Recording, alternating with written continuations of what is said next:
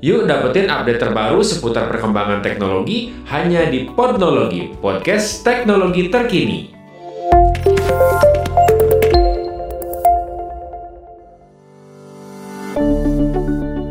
Halo listener, apa kabarnya hari ini? Semoga listener semua dalam keadaan yang baik-baik saja ya. Senang sekali saya Stefan dapat menemani listener di acara Podnologi, podcast teknologi terkini. Dan topik yang mau saya bahas hari ini adalah dari brand Vivo nih yang kembali meluncurkan smartphone terbarunya. Ada dua jenis yang diluncurkan dari lini V series yaitu V25 5G dan V25 Pro 5G. Kedua ponsel ini diluncurkan di India. Dan Ponsel ini adalah penerus dari seri V sebelumnya, yaitu V23 series yang dirilis di awal Januari 2022.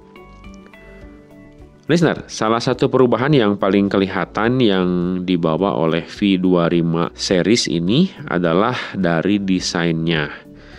Nah, kali ini Vivo V25 dan V25 Pro hanya dibekali satu kamera selfie aja, bukan dual kamera selfie seperti di V23 series.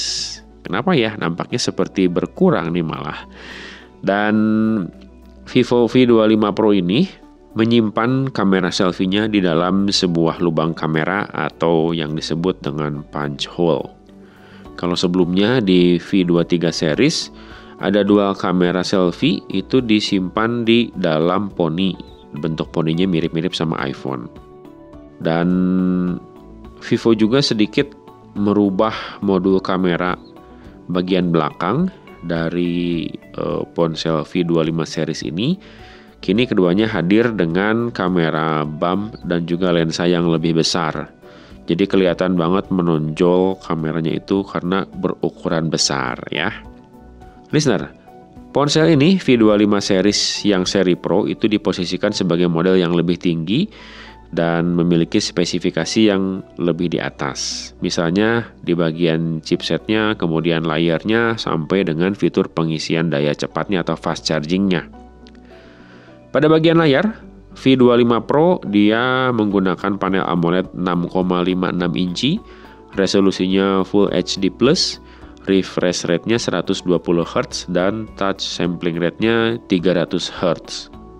Masih di bagian layar, terdapat punch hole untuk kamera selfie dengan resolusi 32 megapiksel f2.45 dan memiliki fitur autofocus. Sedangkan di bagian belakang, Vivo V25 Pro dia memiliki tiga kamera belakang yang terdiri dari kamera utama 64 megapiksel f1.89 kamera ultrawide 8 megapiksel f2.2 dan kamera makro 2 megapiksel f2.4.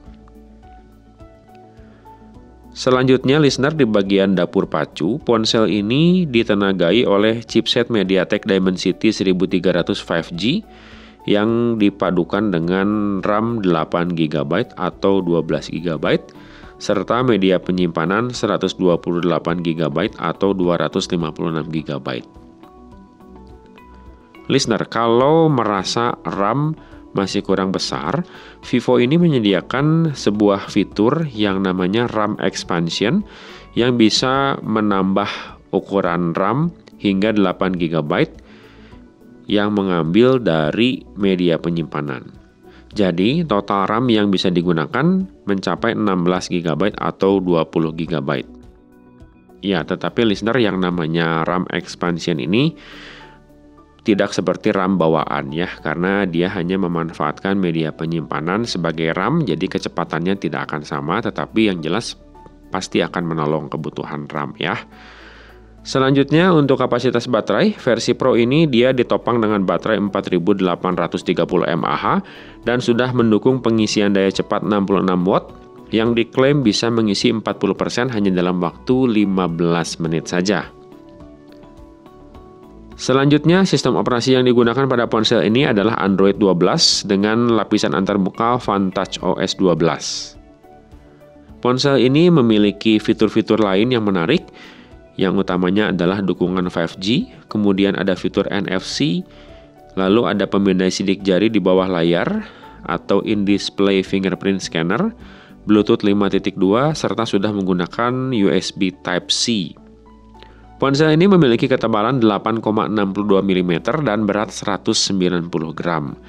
Jadi cukup ringan ya. Selanjutnya saya mau bahas versi reguler ya, kalau tadi versi Pro. Untuk versi reguler, ukuran layarnya sedikit lebih kecil dibandingkan dengan versi Pro, yaitu memiliki ukuran layar 6,44 inci dan sudah mendukung resolusi Full HD+, tetapi refresh rate-nya masih 90 Hz saja. Kalau Pro sampai 120 Hz ya.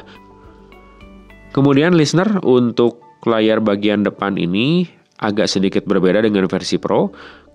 Kalau versi Pro dia menyediakan lubang kamera ya untuk menyimpan kamera, tetapi untuk versi reguler dia memiliki poni kecil berbentuk tetesan air atau water drop untuk menyimpan kamera selfie berukuran 50 megapiksel dengan fitur autofocus.